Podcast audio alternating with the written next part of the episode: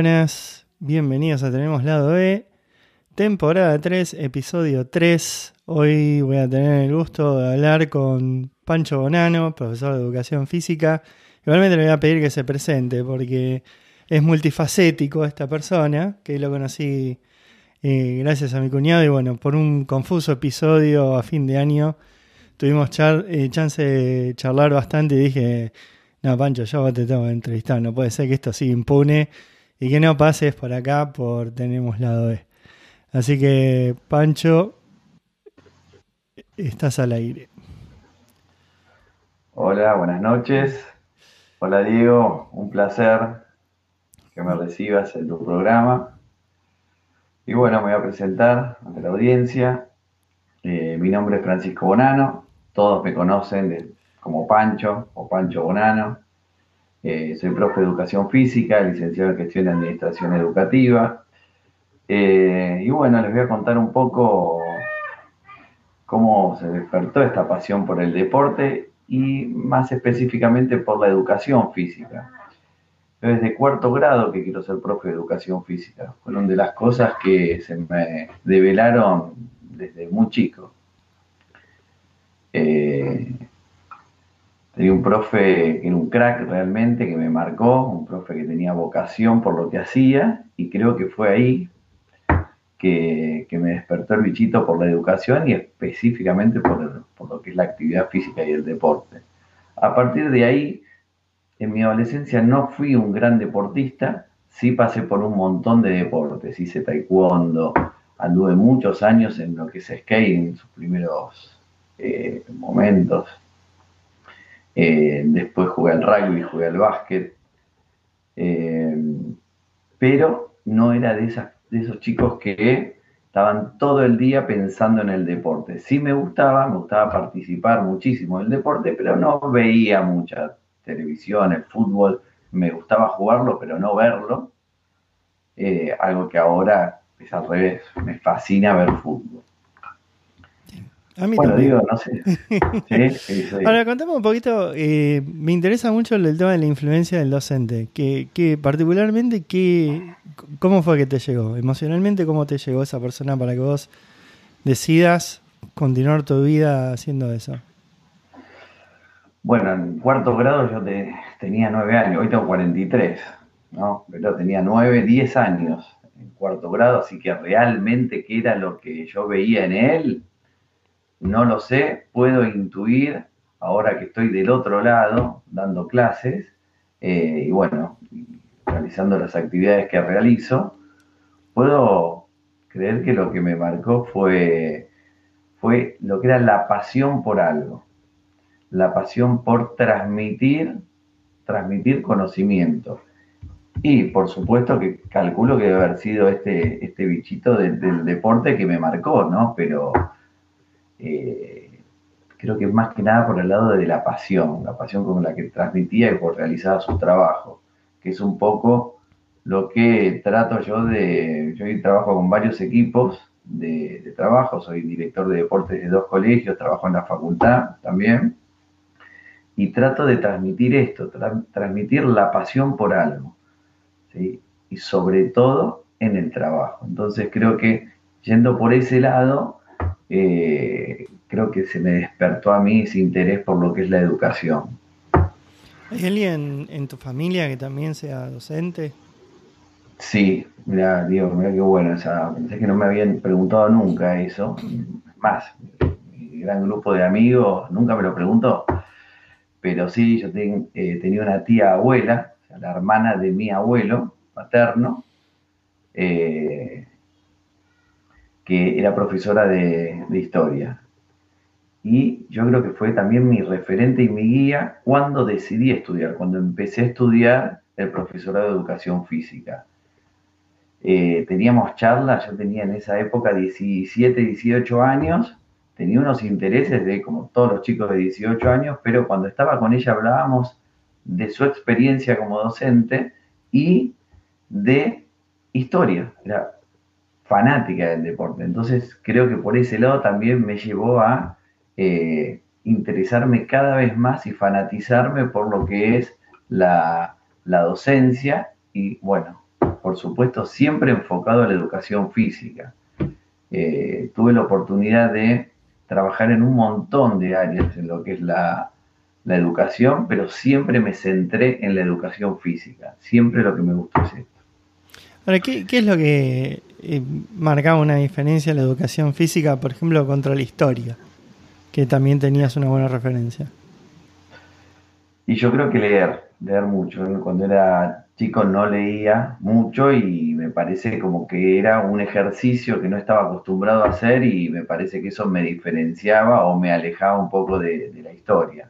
A pesar de que hoy me, encanta muchísimo la historia, creo que el profe de historia o los que se dedican a la filosofía e historia eh, tienen que ser apasionados de la lectura, que yo en ese momento no, no lo era. Eh, tenía compañeros que leían tres, cuatro, cinco libros en el año y yo creo que si había leído uno en el secundario era mucho. Entonces me parece que eso, veo que hay un, una barrera que me impedía esto, más allá que me, me encantaba charlar con mi tía y que me cuente de todo, que, una de las cosas que también me, incentivó es a viajar. Una de mis grandes pasiones también es viajar. Y ella viajó por todo el mundo. Yo era, era soltera, no tenía hijos y bueno, me adoptó como si fuera mi hermano más grande y a mí como si fuéramos hijos. Entonces nos llevó a todos lados y eh, siempre nos contaba de sus viajes. De hecho, su departamento era un museo, tenía recuerditos, no podías entrar en dos ambientes chicos de 40 metros, pero no podías moverte, que había adornitos de todas partes del mundo. Y vos levantabas uno y te decías, ese lo traje de Grecia, este lo traje de la India. Entonces, si me contaba anécdotas, que, que bueno, la realidad es que también me, me, picó el bichito de las anécdotas. Eh, alumnos me dicen siempre, pero siempre, eh, Pancho, ¿tenés alguna anécdota para contar? Y es algo que... Insospechado, ¿no? Que te digan eso. Sí. Insospechado. Che, Pacho, te hago una pregunta. Yo eh, soy bastante ignorante en todo lo que es la, cátedra de un profesor de educación física, pero ¿qué, ¿cuál es el objetivo? Te, lo voy a poner de otra manera, por ejemplo. Vos en primer grado tenés un pibe y vos, si sos profesor de, no sé, de lengua, de matemática, querés o que sume cuando termine el año o que no sé, reconozca las letras o empiece a leer cuando termine el año. El profesor de educación física, ¿qué, busca? ¿Cuál es el objetivo? Y me imagino que varía por completo durante los años y, no sé, o buscar a alguien que pueda llegar a ser olímpico. ¿qué, ¿Cuál es la búsqueda? Eh, hay una diferencia muy marcada en lo que es la educación física, o sea, la escuela, el colegio o el instituto, con lo que son los clubes, por lo menos en la Argentina, que hay una diferencia muy grande. En otros países están bastante ligados, pero en la Argentina están bastante separados y son intereses totalmente distintos.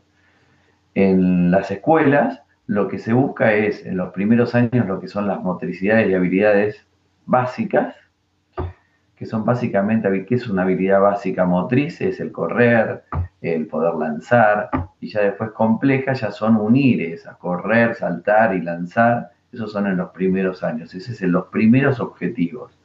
Luego acercarlo a los deportes, que se llaman mini deportes, está el mini atletismo, el mini handball, el mini básquet, y lo que se busca precisamente es eso, es darle un abanico y una presentación de estos deportes, para que realmente pueda continuarlo, pero es de forma no como objetivo para que continúe, sino que para que presentárselo y que pueda, bueno, el objetivo primordial es eh, la vida, eh, incentivar a la vida sana. ¿Cómo le incentivas con el ejercicio físico y con la actividad física? Si uno tiene más capacidad o más eh, habilidades motoras, va a tener más facilidad para realizar estos deportes que te van a acompañar toda tu vida. Y ya después en el secundario los objetivos son mantener y hacer más complejas esas habilidades, ya para hacer técnicas de distintos deportes. Y los objetivos precisamente es seguir captando a los chicos. Algo que digo mucho en las reuniones de padres eh, de, una de las escuelas que trabajo, es de las reuniones de padres de secundario. Es en la primaria los chicos se esperan el día de educación física. Lo esperan. Esperan, si estamos miércoles y viernes, esperan el miércoles y viernes al profe. Ya en el secundario, a partir de tercer año, ya no lo esperan de la misma manera. ¿Por qué? Porque es a contraturno, porque prefieren estar más tiempo en el horario del almuerzo y menos haciendo esta actividad eh, física. En general hablo. Después están los apasionados por un deporte, entonces sí, les gusta. Pero en general ya empieza a haber otros intereses, que me parece bárbaro, por la música, por la literatura, por, otros, por otras cosas, eh, y ya no es como esto el día esperado del profe de educación física o el día de educación física para jugar a la pelota, jugar a, hacer manchas o eh, hacer las actividades propuestas, sino que ya empieza a ser un plomo. Digo, vos eh, en tu secundaria te habrá pasado que, uh, qué plomo, ir a hacer educación física, o por lo menos compañeros te, te habrán dicho, uh, qué vole, tenemos que hacer educación física. Y quizás en la primaria, si uno recordamos esto de lo que nos pasaba en la primaria, esperábamos el día y, en, el, en el secundario no. Entonces, como objetivo, lo que tenemos es tratar de captarlos, de que digan, ah, no, está bueno esto, la estamos pasando bien, ¿cómo? Y empezar a buscar los intereses del grupo. Hoy por hoy, eh, yo trabajo en zona norte y a las chicas les está encantando lo que es el fútbol eh, femenino, algo que está creciendo un montón. Entonces, ir por ese lado. Eh, está creciendo también, se están armando grupos de lo que son fútbol mixto, que tienen sus reglas específicas. Eh, les cuento una regla del fútbol mixto, porque a veces las madres se asustan cuando digo, pero uy, le van a dar un pelotazo a la nena y se va a lastimar y, otro, y un profe me puede llegar a decir, pero una experiencia media traumática, lo vamos a alejar de este deporte tan lindo. Y bueno, hay reglamento específico. Uno, por ejemplo, es cuando hay una, alumna en el arco, eh, el varón no puede, no puede hacer el gol con el pie, tiene que hacerlo de cabeza. Entonces ahí empezás a diferenciar algunas reglas para evitar alguna lesión o demás. Pero bueno, los objetivos son esos, mantener esa, ese entusiasmo que tenían los primeros años de su escolaridad con, eh, eh, bueno, con nuevas, nuevos intereses que tienen los chicos en la adolescencia. ¿Y los deportes esos que se practican en los colegios, vos considerás que hay modas? Yo, por ejemplo, cuando hice el primario, en muchos años antes de Cristo, eh, por ejemplo, estaba de moda el handball. Yo detestaba el handball. Me parece que, o sea, pero a mí no, no, no me gustaba. Y, los días que nos hacían jugar al fútbol era como, viste, la salvación. El fútbol es, como la más fácil, viste, bueno, ya el, fútbol. Pero le ponía mucho énfasis al handball. Yo decía, no puedo entender por qué me hacen jugar al handball. Así que no sé si eso está reglamentado o son modas o, el colegio le pinta. ¿Cómo, cómo es eso?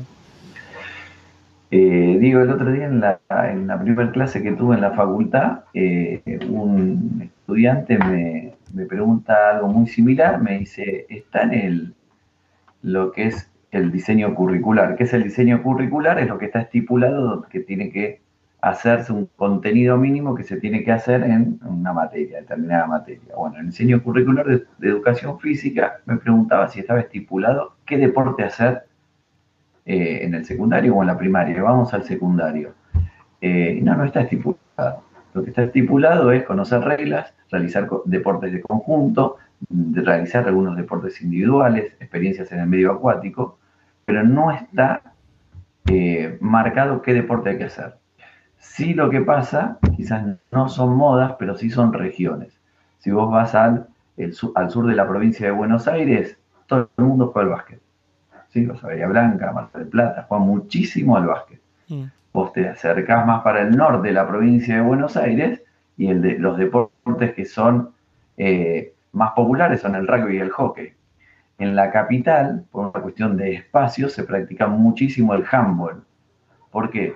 Porque es un deporte práctico, yo le digo de laboratorio, como el básquet, que lo podés adaptar en, en muchos lugares. Entonces vos tenés un espacio muy reducido, puedes hacer un partido de mini básquet 3 contra 3. Necesitas muy pocos elementos y no distingue de, género, o sea, puede ser masculino femenino, pueden jugar todos y puedes en, el momento adaptarle algunas reglas. Pero está marcado por regiones, eh, en lo que es Buenos Aires. Pero de casualidad, es por una cuestión no de moda, sino de, de que se practica más. También ayuda mucho los torneos que hay en la zona en el área de zona, en, el Lamba Norte, que es el corredor de zona norte donde yo trabajo, y los torneos son de atletismo, fútbol, rugby y hockey las chicas. Eh, por suerte ya hace dos años que se está implementando lo que es el fútbol femenino, que es furor. Todas las chicas quieren jugar al fútbol, me parece fantástico, porque despertamos de vuelta esto. Esto de volver a tener ganas de ir a las clases de educación física, que en el secundario, por una cuestión, lo que hablábamos hace un ratito, por una cuestión de, de, distintos intereses, se, se, pierde, se pierde la adolescencia. 15, 16 se pierde. Mm. Pero no, no, no, no, creo que sea moda. Acá el, fútbol femenino es, tremendamente fuerte. Eh, se fomenta, hay ligas y, y, se juega en serio, eh, o sea, no, hay, hay, también hay reglas que son un poquito, para mi criterio, este, le sacan un poquito de, de rudeza al deporte, ¿no? Por ejemplo, no se puede cabecear la pelota porque dice que quedan todos con traumatismo, qué sé yo, y no, no puede salir a barrer. Pero bueno, viste, cada tanto una barrida no hace mal, no hace mal, pero el, todo lo que es el fútbol femenino acá está hay pero no solamente eh, está en auge, sino que tenés un montón de opciones, o sea, tenés 20.000 clubes eh, que, eso no, no, no, lo hace el colegio, sino que todo se hace por eh, actividad este, posterior al colegio. Pero tenés un millón de opciones para, para el fútbol femenino y para entrenamiento y después empieza a ver ya entrenamiento más destacado y este, acá es, tremendo, mucho mayor que el masculino, te digo. Este, la verdad que eso un poco me llamó la atención y yo como un buen fundamentalista argentino, dije, no, mis hijas no van a jugar al fútbol, a los 10 minutos están jugando. Y es un gran lugar para, nada, para nosotros padres, también, viste, como padre estás, este, está buena la experiencia. Así que eso, eso está, eso está muy bueno. Escúchame, yo, yo me quedé con algo que me habías mencionado sobre eh, qué es lo que busca el colegio de sobre los chicos que medianamente hablaste sobre la motricidad y el interés. Y el tema de los clubes, ¿vos tenés respuesta ahí o te estoy metiendo en un quilombo? No, los intereses, eh, por eso hay distintos intereses en el club. En el club, básicamente, eh, los primeros años son formativos, como, como ser que son bastante parecidos a la escuela, pero después llega un punto ya a los 15, 13, 14, 15 años que ya empieza a ser muchísimo más competitivo y tienen otros objetivos. Quieras o no, está el objetivo de obtener el resultado. Entonces ahí es cuando se empiezan a dejar de lado eh, algunos valores que en la, escuela son primordiales. Eh, te doy un ejemplo. Cuando vos tenés mucha, un caudal importante de, chicos en un equipo, bueno, puedes armar una tira B. Y bueno, y, hay clubes que, bueno, ¿a quiénes mandan a la B? ¿Sí? A los que juegan no tan bien. Y en la A, los que juegan bien. Entonces ya ahí se empiezan a diferenciar cosas. Eh, por supuesto que, bueno, todo va de acuerdo al, al, espíritu de este club, pero en general empiezan a pasar esto. Y cuando se llenan esas listas, ya empiezan a quedar afuera. En la escuela nunca quedan afuera, todos juegan.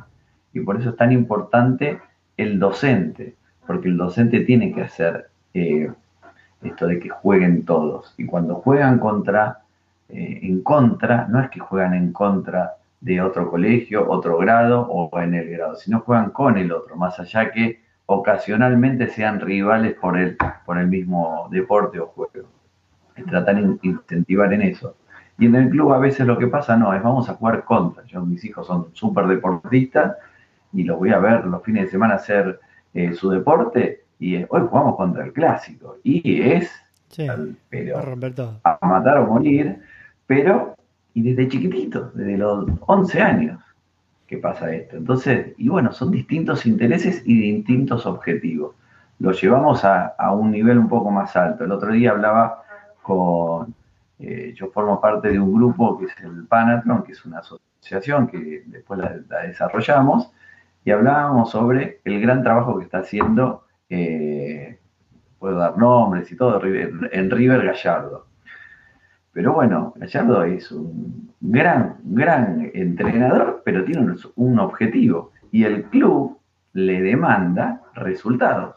Gallardo es un excelente entrenador, pero si no lo acompañan los resultados, y yo no creo que, hubiese crecido tanto, me parece, mi opinión. ¿eh? Entonces, en el colegio no tenés eso. En muy pocos colegios, pero muy poquitos, hay que, algunos dueños de colegios privados quieren que traigan la copa y mostrarla y exhibirlas en las vidrieras, pero es muy poco, porque realmente eh, por el poquito tiempo que tenemos en las clases de educación física, lo que haces es mejorar un poco, armar un equipo y llevarlos a competir, pero siempre esto, con esto de jugar con el otro y generar esta experiencia directa en un, en un, eh, eh, en un torneo. Pero el objetivo es esto, es la experiencia, es sobre todo lo que son las fomentar las relaciones interpersonales, algo que considero que es crucial para la educación de los chicos más que cualquier otro, otra asignatura. Esto de vivenciar, vivenciar, compartir y conocer distintas, distintas personas y sus intereses. Che, Pancho, una pregunta. Em, dentro de todo lo que es la educación física, ¿en algún momento se incluye el tema nutrición dentro de toda la enseñanza? Eh, te, voy a hacer una, gran diferencia en lo que es la educación, en, por lo menos en Buenos Aires. En Buenos Aires tenemos, todas las escuelas son de gestión estatal, sacando dos. Son todas estatales, pero de gestión estatal o gestión privada, perdón, ahí me confundí.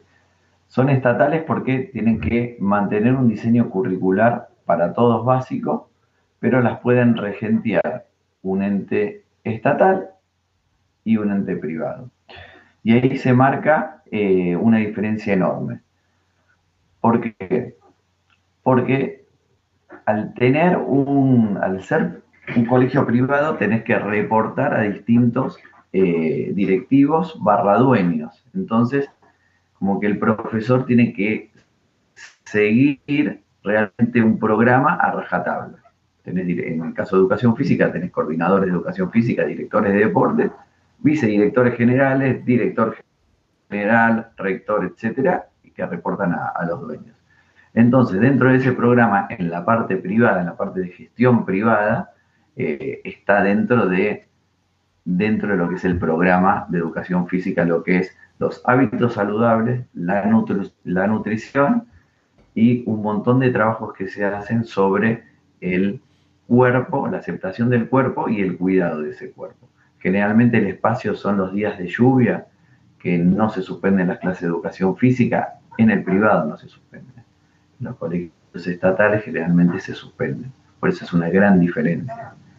Eh, bueno, lo que nos pasa es esto, es que utilizamos ese espacio para trabajar sobre lo que es la nutrición y los hábitos saludables. Es una pena, porque solamente quedan en gestión estatal eh, el hábito saludable para el alumno que no va a educación física, que no va.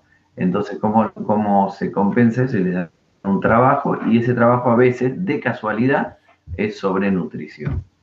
Está, eh, después, bueno, es, un tema a abordar por los profesores de, de biología o de ciencias naturales, ahí lo trabajan bastante, no tanto en educación física.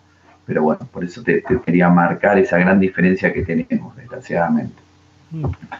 Sí, yo creo que el tema de nutrición encima hay un montón de vertientes, ahora lo último, sobre todo acá en Estados Unidos, eh, en donde todos los días sale una dieta distinta y, nada, en definitiva termina siendo más peligroso que no saber nada, tener mil corrientes de distintas dietas.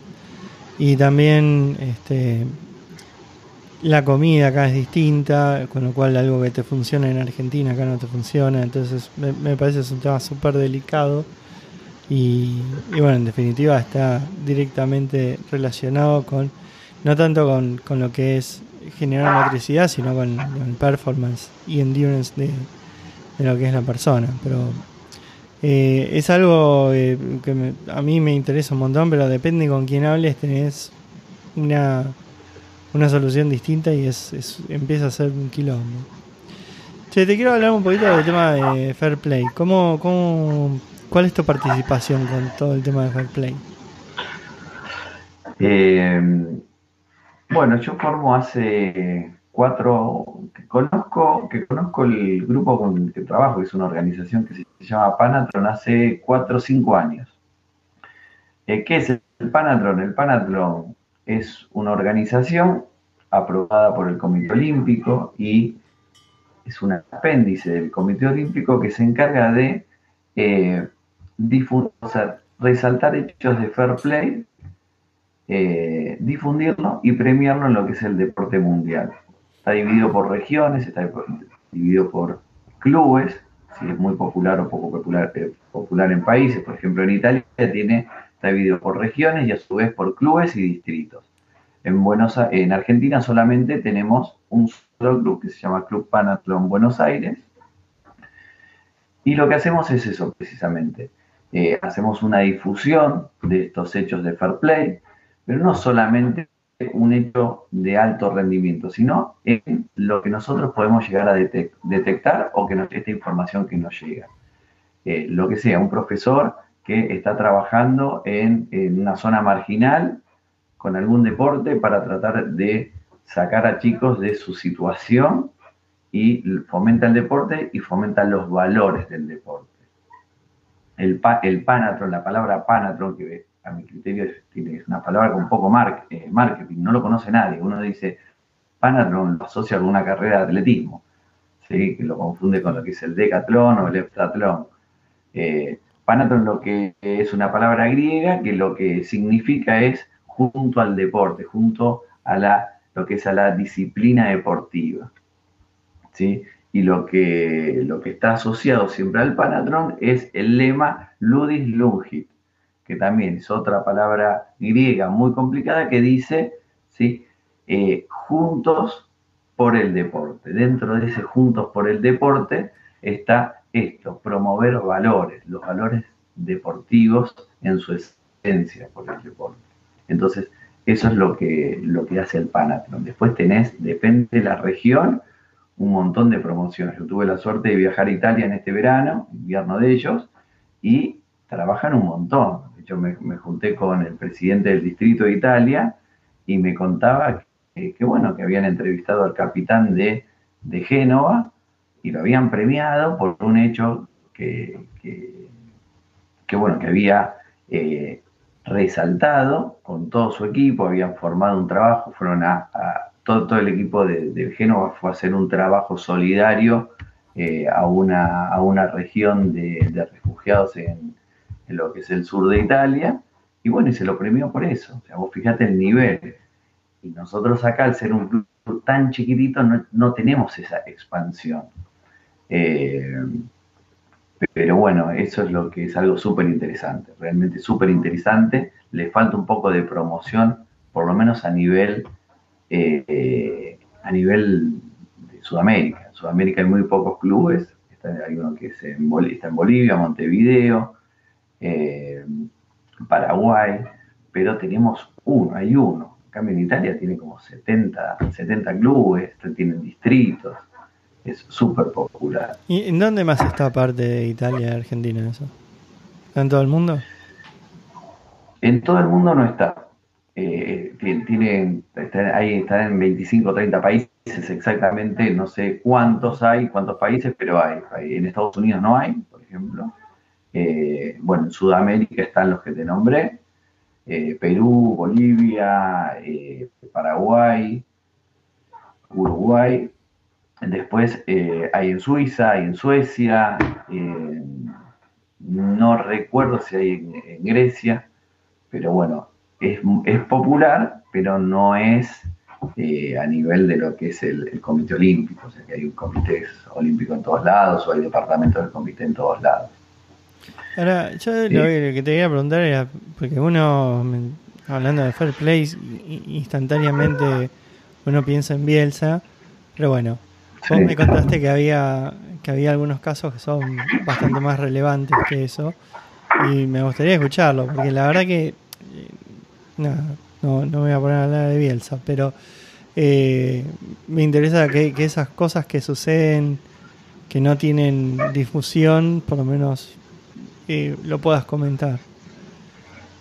Sí, eh, bueno, Bielsa fue premiado por el Panatlón en, Inglaterra. Realmente fue premiado por el hecho que tuvo, bueno, ese gol que se dejó hacer con el Lead cuando estaban por ascender a la Premier League pero sí, eso es muy conocido y más allá de que Bielsa para mí es algo que, va por otro lado de los objetivos, ahí sí está bien marcada la, lo que es la diferencia del objetivo por tu trabajo y el objetivo personal. Por eso lo marcó todo. Para, los oyentes, bueno, que no lo recuerde este hecho deportivo, es eh, en un partido definitorio con el Leeds, con un equipo que estaba en la segunda categoría del fútbol inglés, eh, hay un, jugador caído, de, no, recuerdo bien el, equipo contrario con que jugaba el Leeds, pero se cae.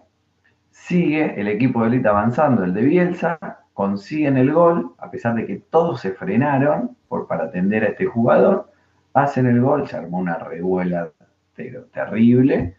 Eh, Bielsa lo juntó, les dice algo y sacan y se quedan todos los jugadores parados menos uno y se dejó hacer el gol.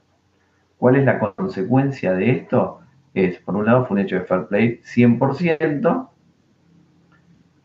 pero eh, ¿qué le pasó al Leeds? No pudo ascender ese año. O sea que realmente la consecuencia para Bielsa, o sea, por su trabajo, él tranquilamente lo podía haber expulsado, eh, porque ellos tienen el objetivo de ganar, de salir campeones, de ascender, etcétera, etcétera, por conseguir más sponsors y demás, y sin embargo, su principio era marcado y lo, hizo a lo largo de su trayectoria. Por eso es que fue premiado. No lo hizo por demagogia ni nada. Consideramos que realmente lo hizo por sus principios. Pero bueno, hay un montón de, esos, de, esos grandes gestos que no son populares. Yo voy a resaltarte eh, uno a nivel eh, local, que es un remero del club, que realmente no lo, no lo conocía. De hecho, yo voy al Club San Fernando y está en la vidriera con todas las copas, ¿no? Lleno de copas. Y un día veo una medalla del Panatlón. Digo, ¿y esta medalla? Viste, está en la vidriera, no podía agarrar nada, entonces voy a, Intendencia y digo, ¿esa medalla de quién es? No sé, preguntarle al presidente, hablo con el presidente, no sé qué. Y quedó esa medalla. Eh, y creo que son las casualidades, charlando con el padre de un, de un compañero de hockey de hijo más grande, eh, remero olímpico, eh, Ariel Aguirre se llama. Entonces le comenté que estaba, estaba formando parte del Panatlón. Y me dice, a mí me dieron una medalla, la tengo, está en el club. ¿Cómo que está en el club? Sí, cuando yo remaba para el club, eh, estamos haciendo un selectivo de, el, él hacía remo, él, tenía el paro al cuádruple, o sea, la carrera de remos de A4, y él era, corría para, con su equipo, con sus cuatro, con sus tres compañeros.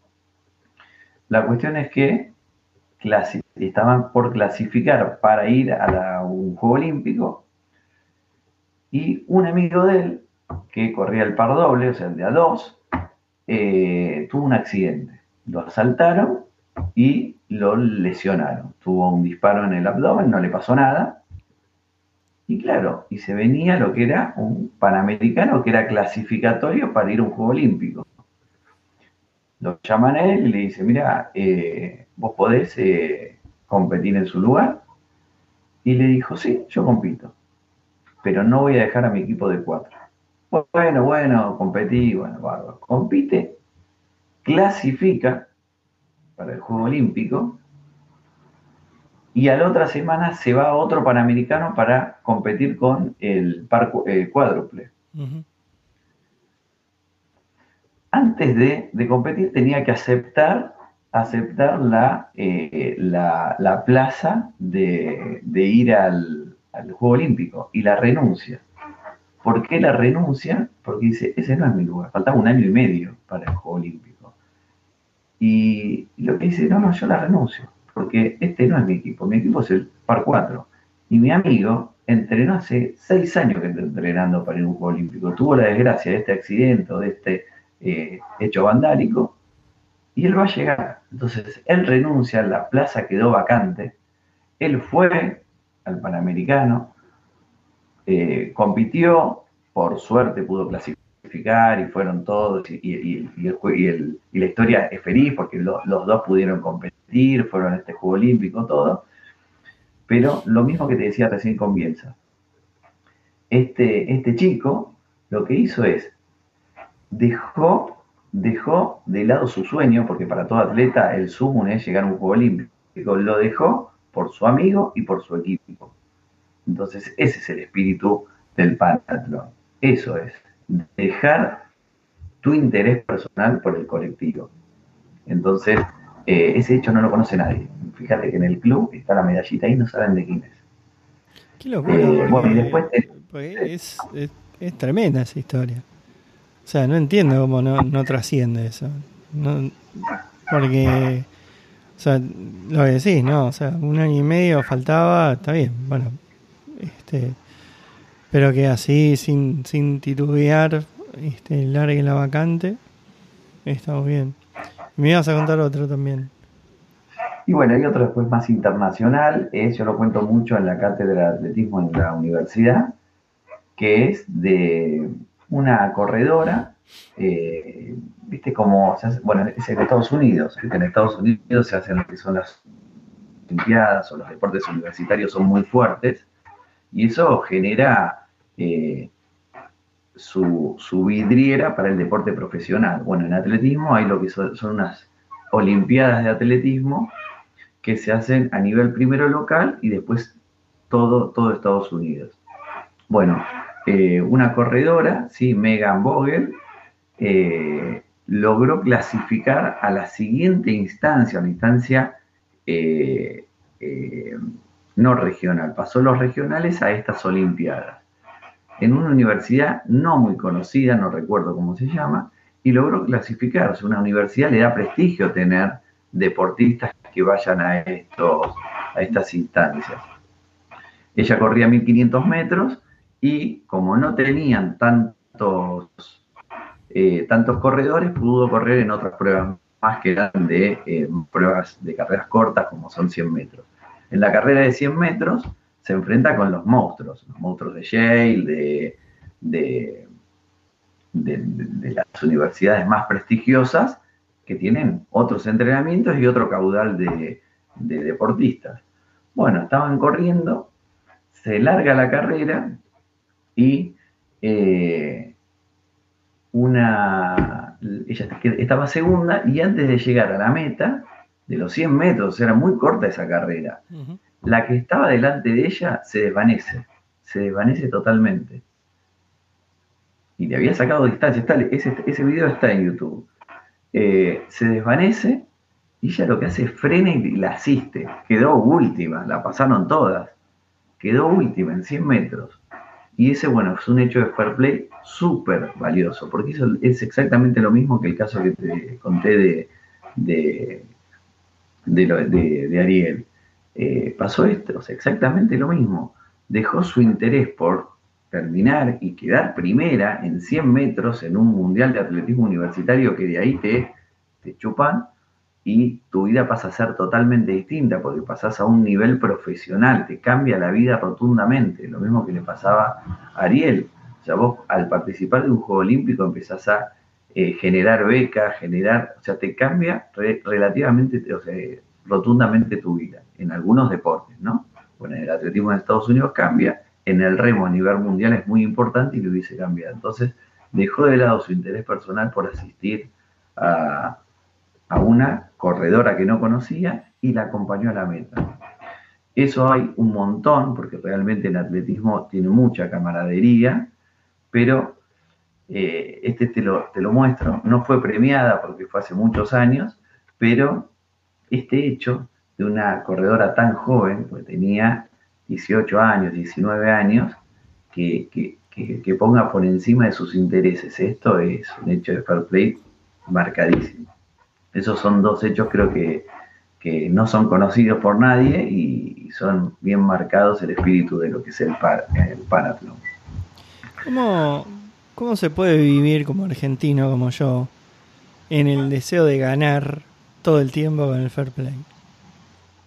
Uf.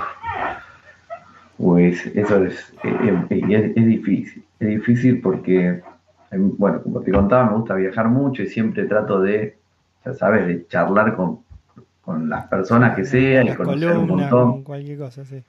Con todo. Y, bueno, siempre que hablo, algunos, ojo, a veces tenemos demasiado, el argentino a veces tiene como que nos conocen en muchos lados y no sé si nos conocen en tantos lugares. Por suerte. Pero eh, lo que nos pasa a nosotros es que nos cuesta todo tanto, tanto nos cuesta, eh, que, que realmente a veces dejamos de lado algunos valores. Eh, y por eso a veces no, no están bien vistos los hechos que hacemos o aparecen como una vidriera un hecho como el paso de Bielsa o algún que otro hecho de fair play que, que podemos ver a nivel local o en algún deporte en básquet, hay a veces buenos, hechos de, fair play, pero el argentino lo que tiene es que les cuesta tanto llegar a lo que, a lo que, a lo que quiere llegar, porque tiene tantas adversidades, no solamente lo económico, sino eh, en lo que es su entrenamiento. Eh, tengo un amigo que, es entrenador de fútbol americano, se recibió conmigo en el profesorado y se fue a estudiar eh, lo que vendría a ser la carrera de, de, de, deportólogo, pero no es deportólogo, sino es una carrera que lo que te hacen es te preparan para entrenar a jugadores, en el caso de atletas. Te enseño a usar unas máquinas.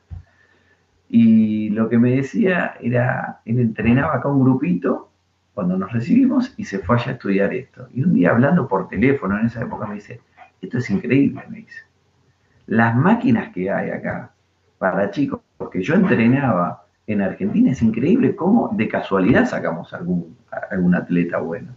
De casualidad, porque no solamente, por eso lo que yo te decía, lo económico, no es solamente lo económico, es el conocimiento, es la tecnología que, que, tiene un, que puede llegar a, a, crecer un atleta en un país de primer mundo con un país tercermundista. Y, ojo, y nosotros somos tercermundistas, pero abajo también tenemos un montón que también crecen. Porque la verdad que también, no solamente Argentina, sino Uruguay, eh, en, Marruecos. Marruecos tiene grandes deportistas y la pelean peor que nosotros, porque encima tienen que, luchar contra otras cosas que son la religión y, lo que es el, legado familiar de, de, la cultura musulmana. Pero por eso nosotros la tenemos difícil pero hay otros que la tienen también más difícil y llegan. Bueno, y contestando tu pregunta, me parece que es esto, nos cuesta tanto, tanto llegar que no queremos largar, no queremos largar nada. A veces como personas hasta nos cuesta dejar un trabajo porque decimos, y yo dejo este trabajo y ahora qué hago. Al profe de educación física le, cuesta mucho. Eh, durante todos mis trabajos una vez me encontré con un coordinador de dos colegios, un coordinador que tenía muchísimo trabajo. Yo recién me iniciaba. Trabajamos en una escuelita de fútbol. Una escuelita de fútbol es el primer trabajo que conseguí como profe. Yo recién me iniciaba y este era coordinador de dos colegios y venía a esta escuelita y trabajaba de la misma manera que yo. Entonces un día le pregunté, sí, pero ¿te sirve venir acá? trabajaba una hora, salía de un colegio y venía acá a trabajar con un grupito chiquito de una escuela muy informal. Y me decía, me cuesta tanto dejar porque fue de mis primeros trabajos. Y la verdad que esto de, la pasás tan mal los primeros años como profe porque no llegás a fin de mes. Eh, me fui por la rama, digo. No, no, sí, sí, sí, sí, ah. eh, porque ahí te engancho algo que, que me pasó a mí. Y bueno, y ahí comprendí esto que me decía, le costaba tanto, le costó tanto armar su, semana de trabajo que le costaba dejar eso ahorita. Porque salía de un colegio donde era coordinador de deportes, pasaba por, e, por este colegio, estaba en la escuelita una hora y de ahí seguía para el club. Y me queda de paso y lo hago y esto. Yo decía, ¿con qué necesidad? Y bueno, era, era esto.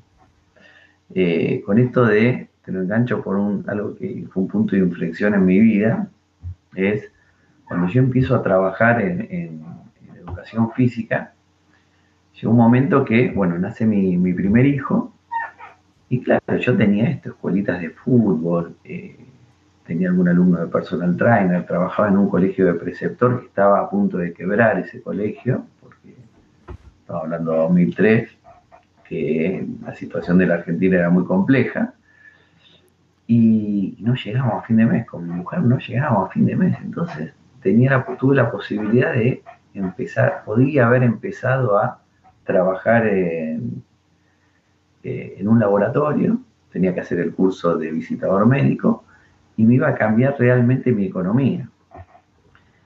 Y, ahí realmente puse, puse realmente en la balanza qué hago. Pruebo, cambio de, camino directamente o, eh, o, sigo, o sigo apostando a, mi vocación. Y menos mal, menos mal que aposté a mi vocación. La verdad que hubiese estado frustrado bastante. Ese fue mi primer punto de inflexión realmente que me hizo, bueno, vamos a seguir. Bueno, y ahí te digo esto de, lo que es el sacrificio, lo que nos cuesta tanto al, argentino. Y lo resalto un poco, te, digo una cosita más, eh, en este viaje que hice en Italia estuve hablando con varios profes de educación física. Entonces le preguntaba, ¿cómo es esto? ¿Ustedes terminan eh, la carrera y tienen trabajo? Y tienen un proceso de selección quizás un poco más difícil del que tenemos nosotros. Nosotros terminamos la carrera y en el ámbito privado podés por currículum, por conocidos, por lo que sea o por experiencia, podés entrar a trabajar.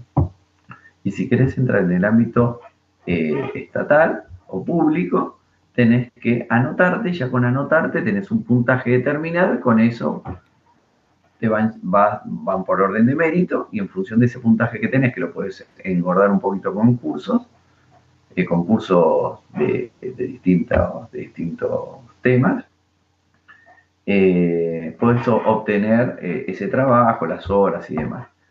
En Italia no, en Italia vos terminás el trabajo, tenés que rendir un examen en casi, en casi todas las profesiones es lo mismo, un examen recontra difícil y una vez que terminaste de rendir y estás aprobado, como que el trabajo te viene solo. Con conseguir un solo trabajo ya vivís muy bien, muy bien, por encima de la media.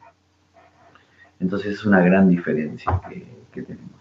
En, Estados Unidos eh, es bastante similar el proceso este de, del profe. Yo lo que te quería encadenar un poquito antes, y lo asocio bastante al fútbol. Y es que es cierto, así como argentino cuestan las cosas un montón y, ganar algo en el fútbol te da una satisfacción tan inmediata y a veces que alivia tanto que probablemente por eso también a veces se busque este nada no no no, no, tan, no ser tan fiel por ahí a, a los valores. Pero me parece que tiene que ver un poco, o sea, te lo, hago eco de lo que vos mencionás y me parece que el deseo de tener un momento de alegría hace que, bueno, a veces cierres los ojos y, bueno, ya fue. Vamos para adelante. Este, una cagada, pero bueno. Este, y yo, yo no, no soy un gran ejemplo de fair play, yo soy súper cabeza con eso.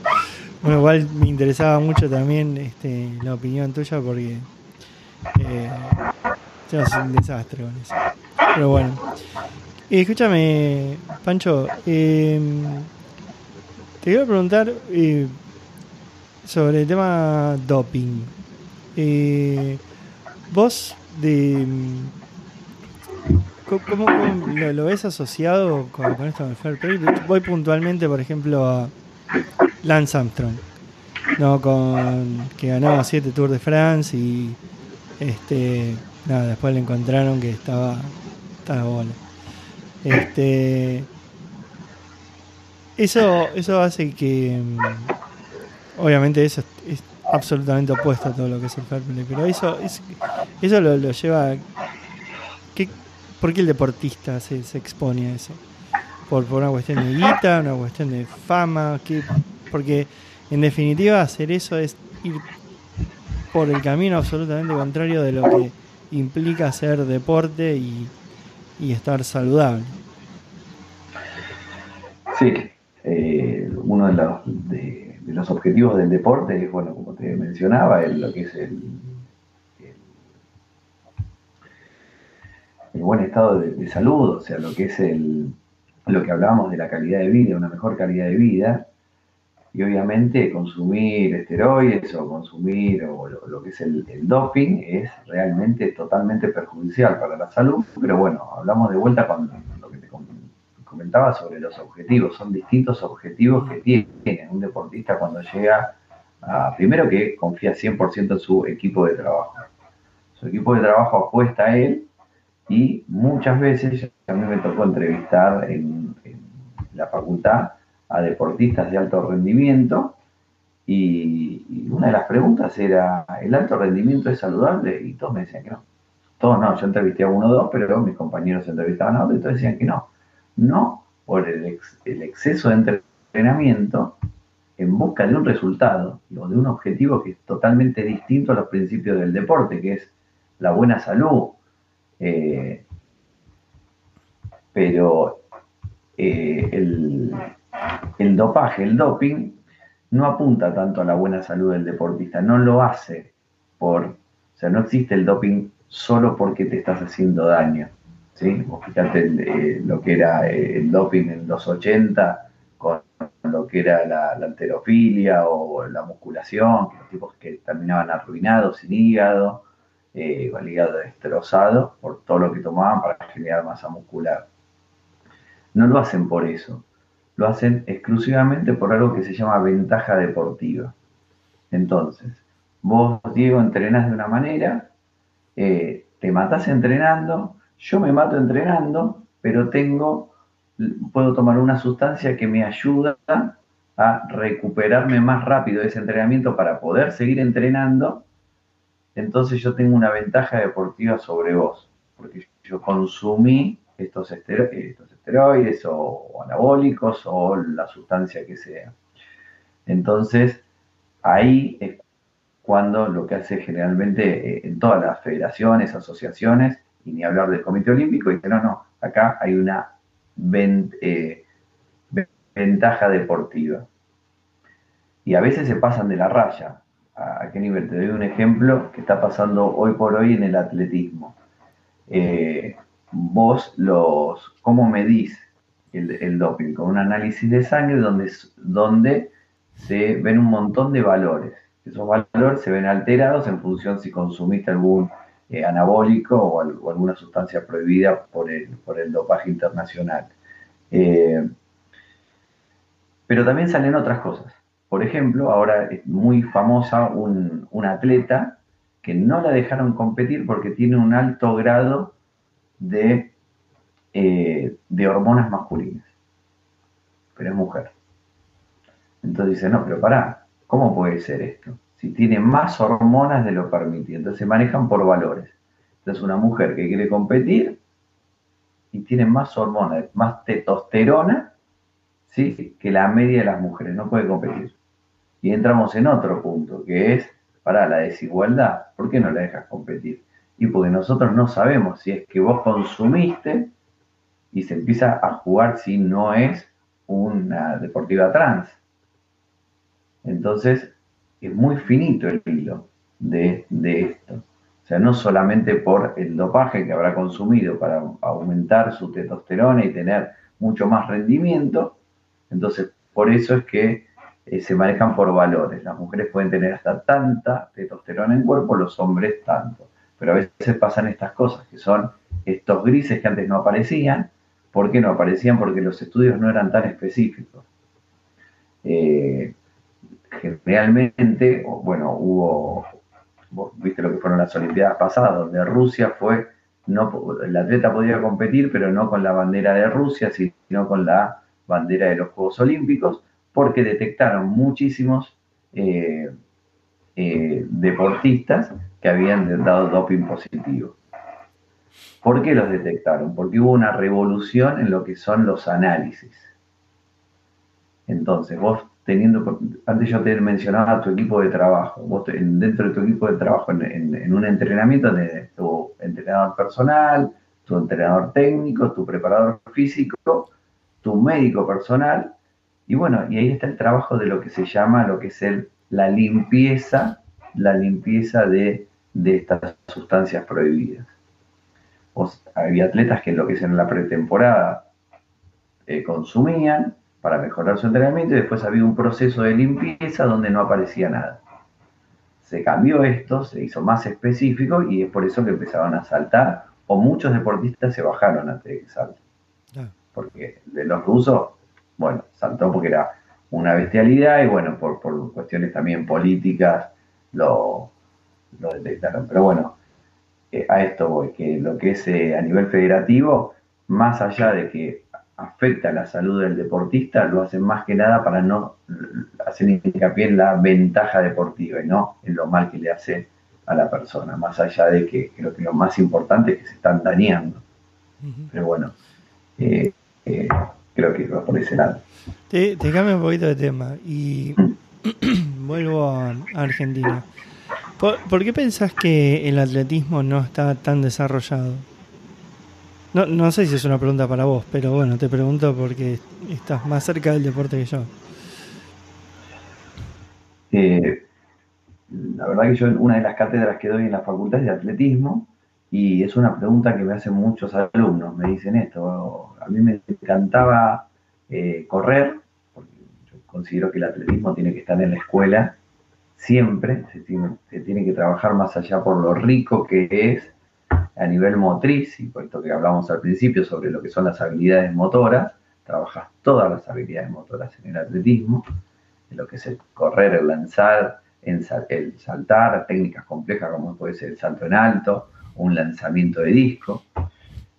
¿Y por qué es importante para mí el atletismo? ¿Por qué? Porque en la escuela, sobre todo chicos, donde no son pasan desapercibidos en un deporte de conjunto, los podés empoderar, podés destacarlos en un deporte individual como es el atletismo que tenés. Al que es flaquito, pero es rapidísimo, se destaca sobre, sobre el, el rugby fuerte que juega bien y que lo eligen siempre.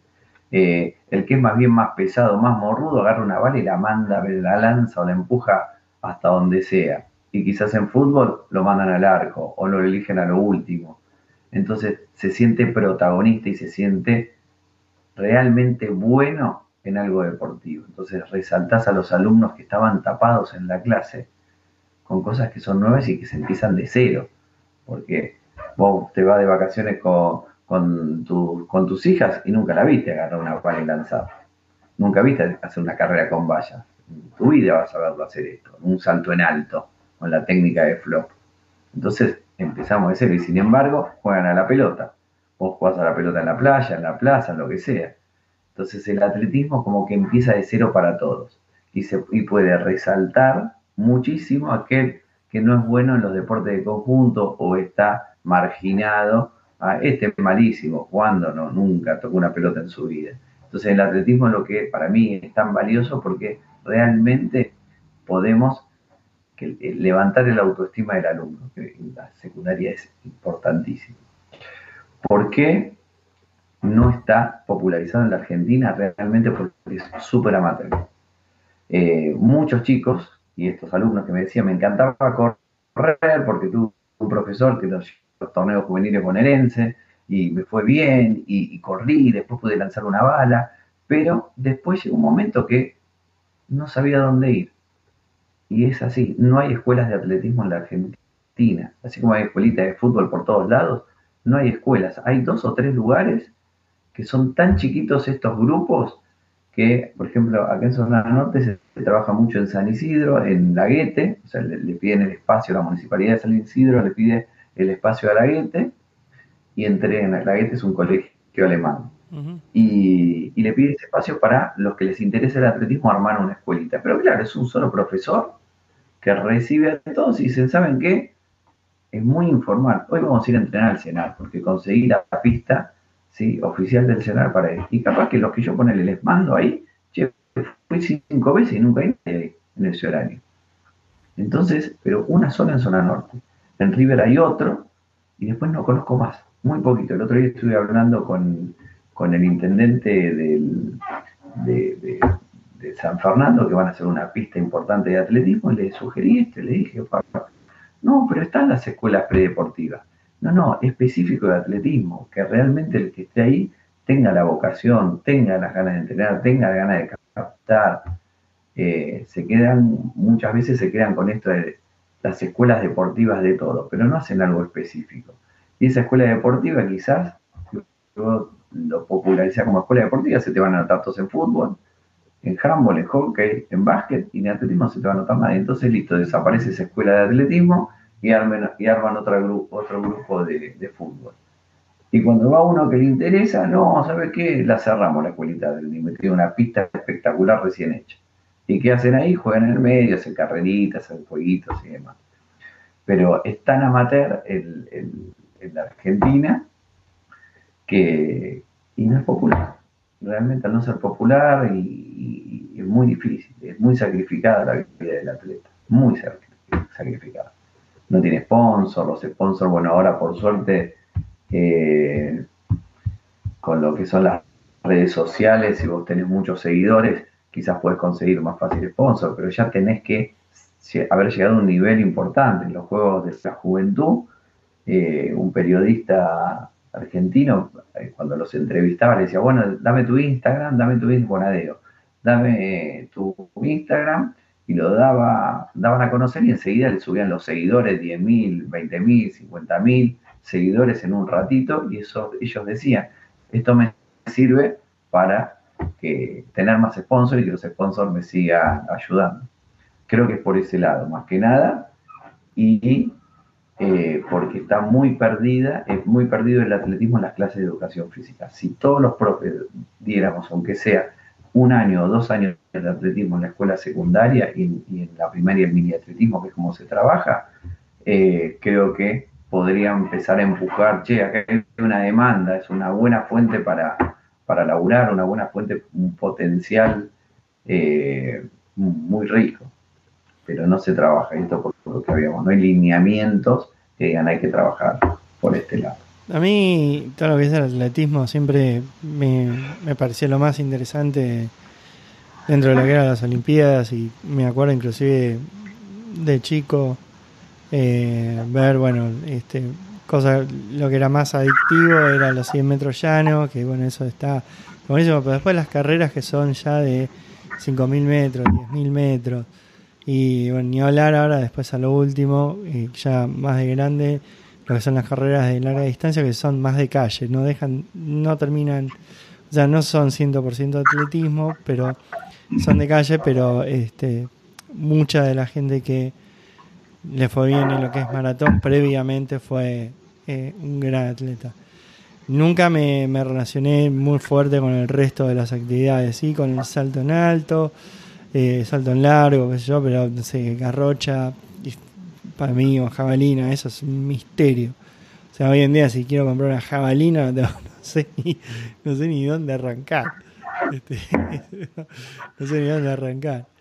Pero bueno, es, eh, eso es algo que me, me, da un poco de, de, tristeza, ¿viste? Porque la verdad es que hay un montón de gente que seguramente tiene condiciones, pero por una cuestión de, de haber nacido en Argentina no, no, no tiene eh, el lugar como para hacerlo. Yo, y, te cuento una más, eh, un compañero de trabajo, Seba Gesualdo, eh, él en su momento fue atleta marplatense junto que corrían con el Colo Mastromarino.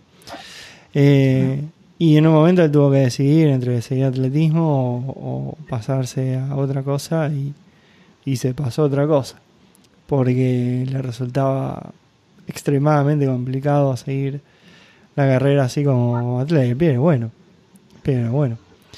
Así que eso me, da un poquito de cosas. Después ya lo que se hizo más mainstream de, carreras de calle, eso, eh, tiene como mucha más, más público y hace que sea como que haya más gente que tenga ganas de, de verlo. Pero lo que es atletismo de por sí, eso es bastante complicado para lo que es Argentina. Y te a preguntar una cosa más, Pancho, y es este, ¿qué, ¿Qué enseñanza te dio el deporte? ¿O qué aprendizaje rescatás del deporte? Y la respuesta fácil es, el deporte lo, más allá de la calidad de vida y esto, lo que ve el deporte son amigos. Yo hoy veo, yo te conté que no, no fui un gran deportista, pasé por varios deportes, pero lo veo a través de mis hijos. Eh, el deporte lo, vivo a través de mis hijos y bueno, mi mujer sigue, sigue haciendo su deporte, que es el hockey. Y lo que yo veo y trato de transmitir es esto, te da amigos. Yo veo, mi hijo más grande juega el hockey desde los eh, seis años. Tiene los mismos amigos, más los que se fueron sumando. Y más allá de esto de si es bueno, es malo, lo que se siguen juntando, se siguen relacionando, se siguen ayudando. El más chiquito juega al fútbol, ¿sí? en un club donde es totalmente amateur, no es súper competitivo. Y lo mismo. Entonces yo creo que esto, lo, que hablábamos antes, las relaciones interpersonales que te da el deporte. Eh, a mí en lo personal, como no fui un gran deportista, no lo pude, no es que me dejó, sino que lo puedo ver a través de otras personas otros familiares. Eh, mi suegra fue una gran deportista, jugó el hockey en el seleccionado y demás. Yo me pongo a hablar en una reunión, la nombro, y súper amateur, ¿no? Pero esta. Y siempre hay alguien que la conoce. Entonces es esto, ¿por qué? Porque te ayuda a relacionarte, te ayuda a compartir, te ayuda a vivir momentos. Y esto de cuando uno tiene una gran red de amistades, ¿sí? Eh, eh, creo que eh, te es más fácil, te es más fácil la vida, te es más fácil llevar cualquier tipo de movimientos que te plantea la vida. Y el deporte es facilitador de todo esto. Así sea un deporte individual, porque siempre trabajas en conjunto y siempre cuando vas a competir o cuando vas a alguna instancia te relacionas con otras personas. Mm. Eh, a veces están los extremos, que es como siempre están mal. Una vez en estas entrevistas que hacíamos en el profesorado, que el profesor de, sociología nos hacía hacer, que era fantástico, nos mostró un video de un grupo de otros años que había entrevistado a Sabatini, a Gabriela Sabatini. Y le preguntaban sobre cómo había sido, ya, ya no, jugaba, no jugaba más al tenis y demás, cómo había sido su, su adolescencia o infancia, porque ella desde muy chiquita empezó a competir. Creo que a los 14 años ganó el Roland Garros Junior. Entonces, de muy chiquitita empezó a competir. Y ella lo pasa, te cuenta, muy mal. Muy mal.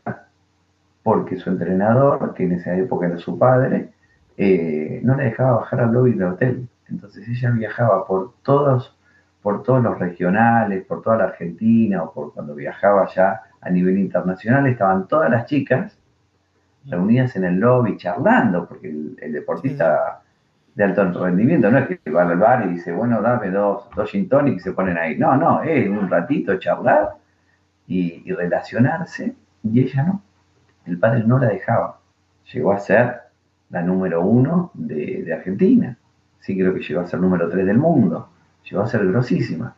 Pero a, nivel de relaciones eh, interpersonales, creo que lo está viviendo ahora lo que no pudo vivir de chica. Esto es una apreciación personal, ¿eh?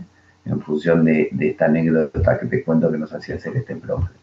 Eh, y, realmente perdía totalmente la esencia de esto que es el, deporte, porque estaba totalmente aislada, totalmente aislada, porque bueno, se lo, se lo, se lo exigía su entrenador.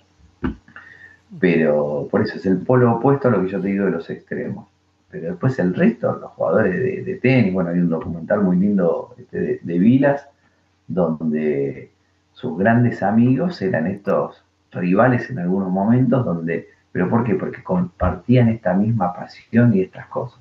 Entonces, te ayudan a sobrellevar estas cosas, los amigos, las amistades y relacionarte. Por eso yo creo que de las cosas que deja el deporte es esto, es los amigos, las relaciones que podés generar a través del deporte, porque son súper sanas, súper sanas, muy pocos intereses, sino de estar en un lugar con un objetivo, que cada uno tiene su propio objetivo, pero el común es este, practicar ese deporte o esa actividad. Todos los deportistas de alto rendimiento que llegan a, los Juegos Olímpicos te dicen, el Juego Olímpico eh, no es eh, solamente el momento de la prueba, es todo el folclore que se genera en la villa. Mm. Y bueno, es esto. Mm. Te quiero preguntar otra cosa. Eh, ¿Cómo, como padre, o sea, yo acá intento ver a mis hijas en qué deportes les puede gustar? Pues yo, si bien yo de pie no pude hacer mucho deporte, considero, al igual que vos, que el deporte es esencial no solamente para hacer eh, amistades, que me parece un gran concepto, sino que también cuanto vos haces deporte de chico, después físicamente vas a estar mucho mejor preparado cuando, cuando estés más grande. Eh, y bueno, nosotros más o menos, no te digo que hicimos prueba y error, pero eh, vemos que pasamos por un montón de actividades. No, no sé si existe una receta, pero ¿cómo, cómo te das cuenta eh, una afinidad de una persona hacia un deporte cuando todavía no, no tiene inclusive por ahí conocimiento de ese deporte o no tiene chance de elegirlo? Y lo primero es presentárselo. Yo creo que siempre los chicos hay que presentarles los deportes. Obviamente si ellos ya tienen un interés por uno, que bueno, los medios de difusión hacen que sea más vistoso el deporte más popular que otro, pero lo importante es esto, presentárselo, llevarlo, acercarlo y cuando son muy chiquititos, justo a mi hijado el otro día le, decía, precisamente tu cuñado, le decía, insistile, insistile porque eh, al principio les gusta, van, ven, le presentaste el deporte, van el primer día súper contentos, súper contentos. Al segundo día, y bueno, más o menos llega un momento donde hay que empezar a empujarlos para que vayan, porque no es todo nuevo, no es todo, eh, ya el entusiasmo de algo nuevo pasa a un segundo plano y ya empieza, bueno, ya no me gusta más esto. Bueno, insistir un poquito y ahí es donde no está la receta. Hasta cuándo insistir y hasta cuándo decirle, bueno, listo, no vayas más. Pero no vayas más no es, no vayas más, no hagas más nada, toma la guitarra, ¿sí? a la, clase de teatro, que son espectaculares, genial, pero no, no, no vayas más, pero vamos a te voy a presentar otro deporte. No es el fútbol, es el hockey, no es el hockey, es el atletismo. Presentarlos, pero hay un momento donde hay que empujarlos, hay que retenerlos, porque si no, lo, no, lo, que a ellos les llama la atención dura una, dos, tres semanas, un mes. Y pasa esto, que era precisamente lo que me pasaba a mí. Yo pasé por un montón de deportes, un montón, está genial, me formó muchísimo, pero hoy digo, hubiese estado bueno ser bueno en uno, o, realmente seguir con uno para, realmente sentirme que, bueno, pude desarrollarme más en ese deporte. Y eso es lo difícil en los chicos, que pierden el interés muy fácil y hay muchas tentaciones, que generalmente siempre son alejarse de la actividad física por sumarse a lo justo acá tengo, ¿sí? a la PlayStation. A la Play, a la compu, al celular y demás. Entonces, eh, no está mal que hagan todos los deportes de chicos, preséntenlos, pero en algún momento, digo, tenés que retenerla. Bueno, vamos a probar un poquito más, vamos a esperar hasta a fin de año, que pase esto, que se genere esto de, uy, mira, voy a ver, por eso te digo que es muy importante lo de las amistades voy a ver a mis amigos y de paso juego a la pelota. Voy a ver a mis amigos y de paso me tiro a nadar. Entonces ya el objetivo ellos lo ven como, ah, sí, sí, en realidad salgo de la escuela y me voy al club, pero el club, ¿qué vas a hacer? Y yo voy a ver a mis amigos. ¿Y dónde los ves? En hockey, en fútbol. Entonces ir por el otro lado es re difícil, no hay receta. Sí, no, no, me imagino, no la hay. Este... Pero hay un momento que a veces uno dice, ay, pero si no le gusta, no lo las abuelas dicen eso siempre. Eh, y si no le gusta, no le tenés que insistir. Sí, hay que insistir un poco. Hay que insistir. Mm. Porque si no, no, se genera esto. ¿Y qué deporte te hubiera gustado que sea el tuyo? A mí me hubiese encantado seguir, seguir con rugby. Me hubiese encantado. Pero bueno, lo fui, lo fui dejando. Ahora de grande juego al tenis, pero bueno, en un deporte que no conocí de chico. Lo empecé a jugar de grande con mi mujer. Eh, pero me hubiese, me hubiese fascinado ¿sí? porque me sentía bueno en eso. El primer día que fue un entrenamiento, de 14, eh, tenía 14 años, había dejado de jugar al básquet, me acuerdo que me acompañó un amigo, Mariano, y, iba a ver siempre Mariano, viejo, me acuerdo, no vino a ver ni un solo partido, nunca, nada, y digo, y, bueno, iba, jugaba, eh, y el entrenador me dice, el, en ese época jugábamos los sábados, el sábado jugás primer entrenamiento, termino el, eh, ese entrenamiento y me vienen todo el equipo en gimnasia de Grima, de Jeva. Me vienen a ver y me dicen, che, qué suerte que tuviste, mirá, qué bien, es que no, la verdad que tacleaste bien, yo no tenía ni idea cómo taclear ni nada. Era solamente de mirar, en esa época me había llevado otro compañero de colegio de otra división, yo fui un colegio muy grande que tenía cinco divisiones, eh, entonces hablamos con todo, con todo el mundo. Entonces uno jugaba al rugby, che, dale, venite a jugar, vale, que nos faltan jugadores. Los entrenadores siempre son, le dicen a, sus a sus jugadores, che, si tenés algún amigo que quiera venir, que venga, que sea, bueno, este me reclutó a mí, un par más. Y fuimos, mira que no tengo ni idea, no, dale, me regaló la remera, viste, una toda rota.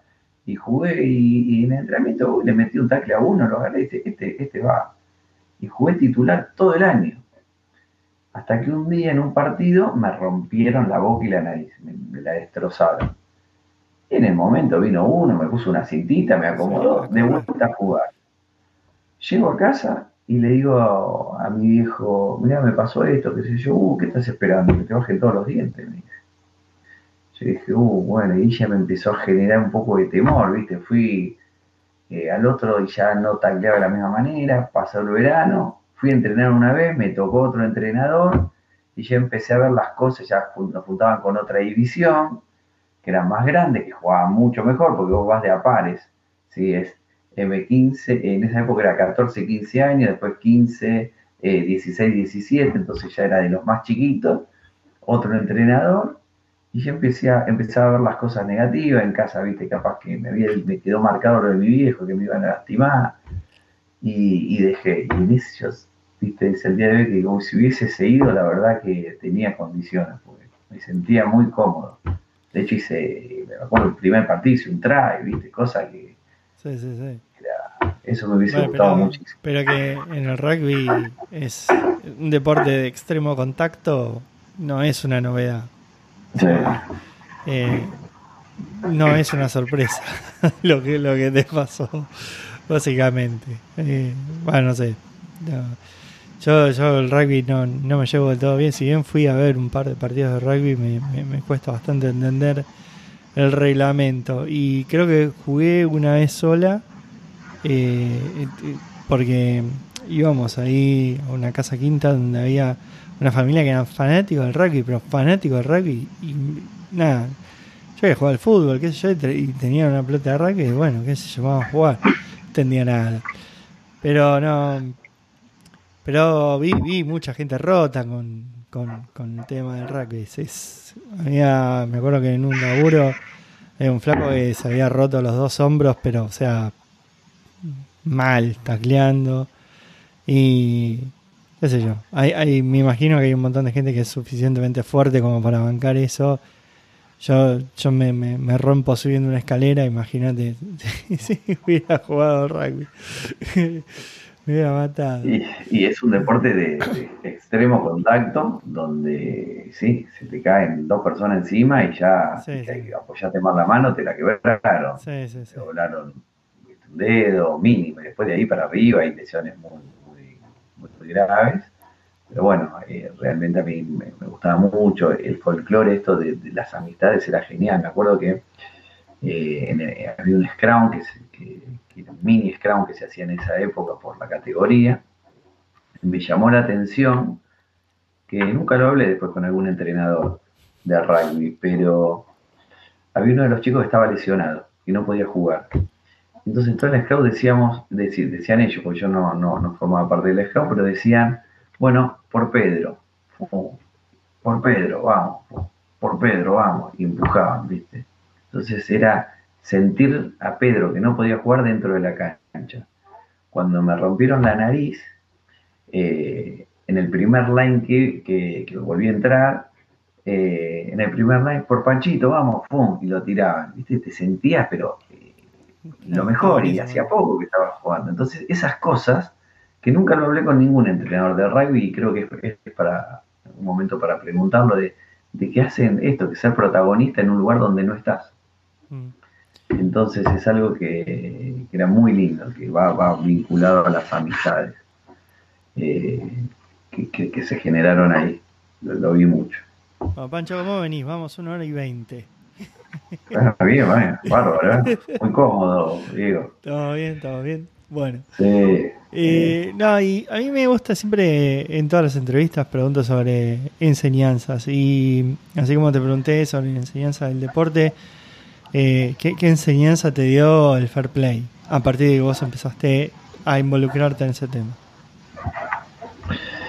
Mira, viste que yo te había dicho que tuve eh, un punto de inflexión cuando empecé mi vida laboral y económica y después tuve otra cuando empecé eh, a formar parte del Panathlon.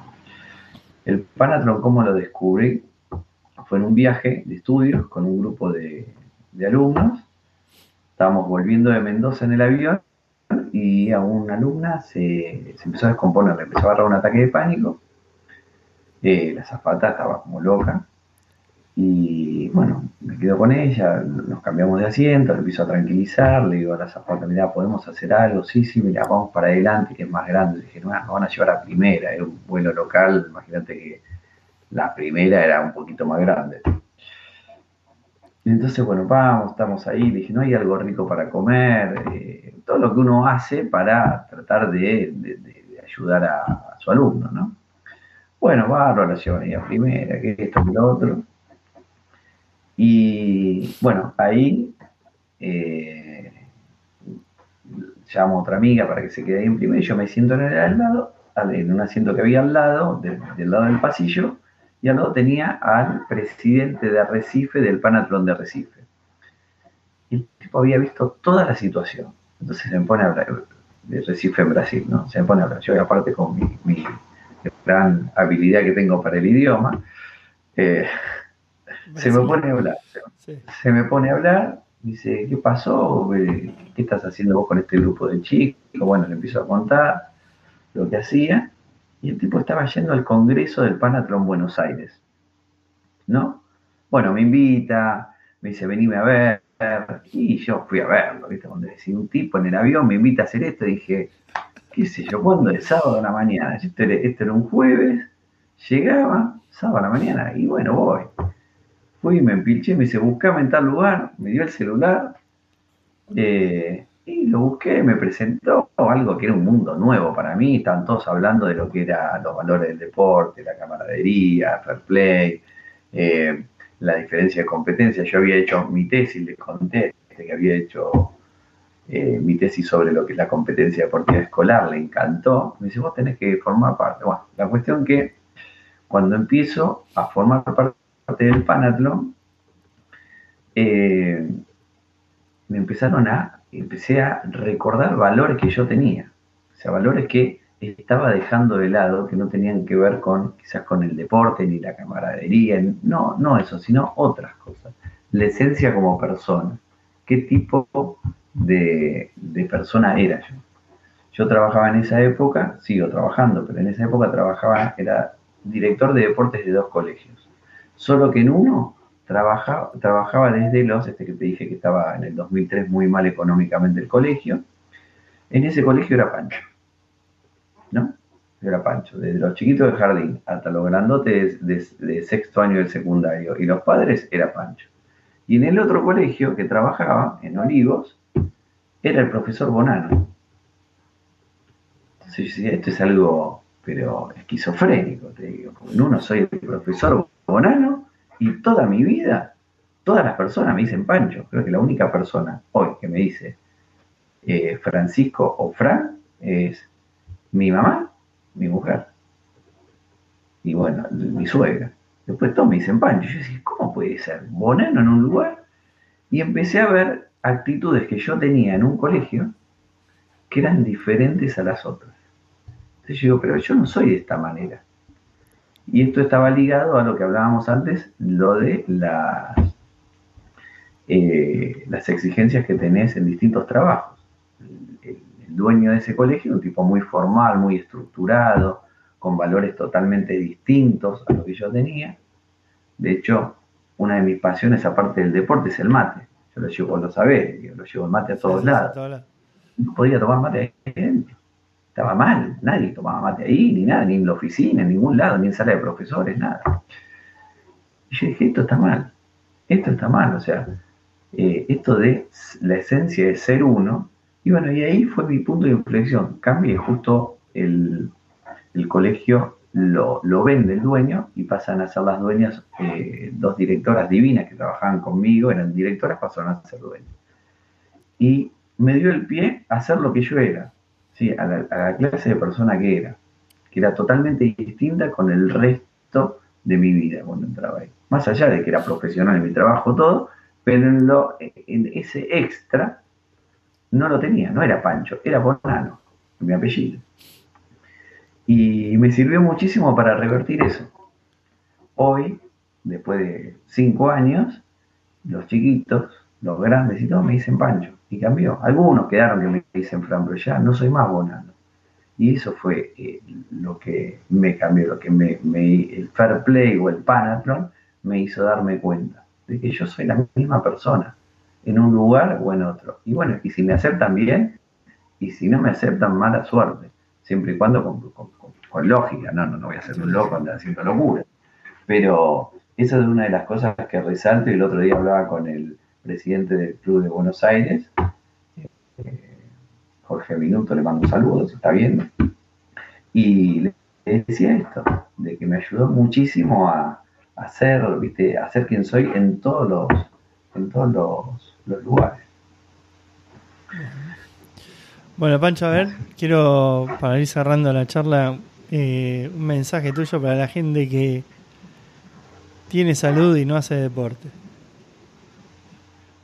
Uh, yo creo que hay que aprovechar, aprovechar la salud, hay que aprovechar el tiempo, porque a medida que vamos creciendo ya el, el cuerpo no nos va respondiendo de la misma manera y aprovechar cada espacio, cada tiempo que uno tiene para hacer la actividad física o el deporte eh, por su salud y porque es algo que vamos perdiendo, la salud y, y, los años. Entonces, aprovechar ahora este momento que uno tiene, que va a ser totalmente distinto al que va a tener en unos años. Entonces, valorar esto con el deporte. Se van a sentir muchísimo mejor haciendo actividad física que no.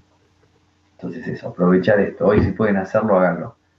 Hagan el deporte, hagan la actividad, conozcan deportes nuevos, eh, prueben de todo. Un mundo maravilloso, lo que recomiendo son los deportes náuticos, la vela, eh, windsurf, surf, eh, remo, canotaje, son cosas que, que, te llenan, te llenan un montón, no necesitas gran estado físico para arrancar, no es como salir a correr, que uno corre dos cuadras y nunca hizo nada y dice, oh, esto es terrible, me duele todo. Y el contacto con la naturaleza en los deportes náuticos te, te llena de energía y es algo sumamente adictivo y en buena hora. Bueno, y eso es mi adhiero, adhiero con ese mensaje. Este, y bueno, ya volveremos a las pistas. Bueno, Pancho, sí. eh, te agradezco enormemente por, por tu tiempo acá. Me encantó charlar de deporte. Habíamos arrancado en un viaje en auto a charlar de esto y dije, no, esto, esto hay que oficializarlo, hay que meterlo dentro del podcast. Así que gracias enormemente por, por estar aquí en Tenemos Lado hoy. A vos, Diego, te agradezco muchísimo, muy lindo charlar con vos y bueno, te quiero mucho y saludos a la familia. ¿eh? ya nos vamos a ver. Nos vemos pronto. Que, nos vemos pronto. que, Adiós. Chao. Nos vemos. Chau, chau.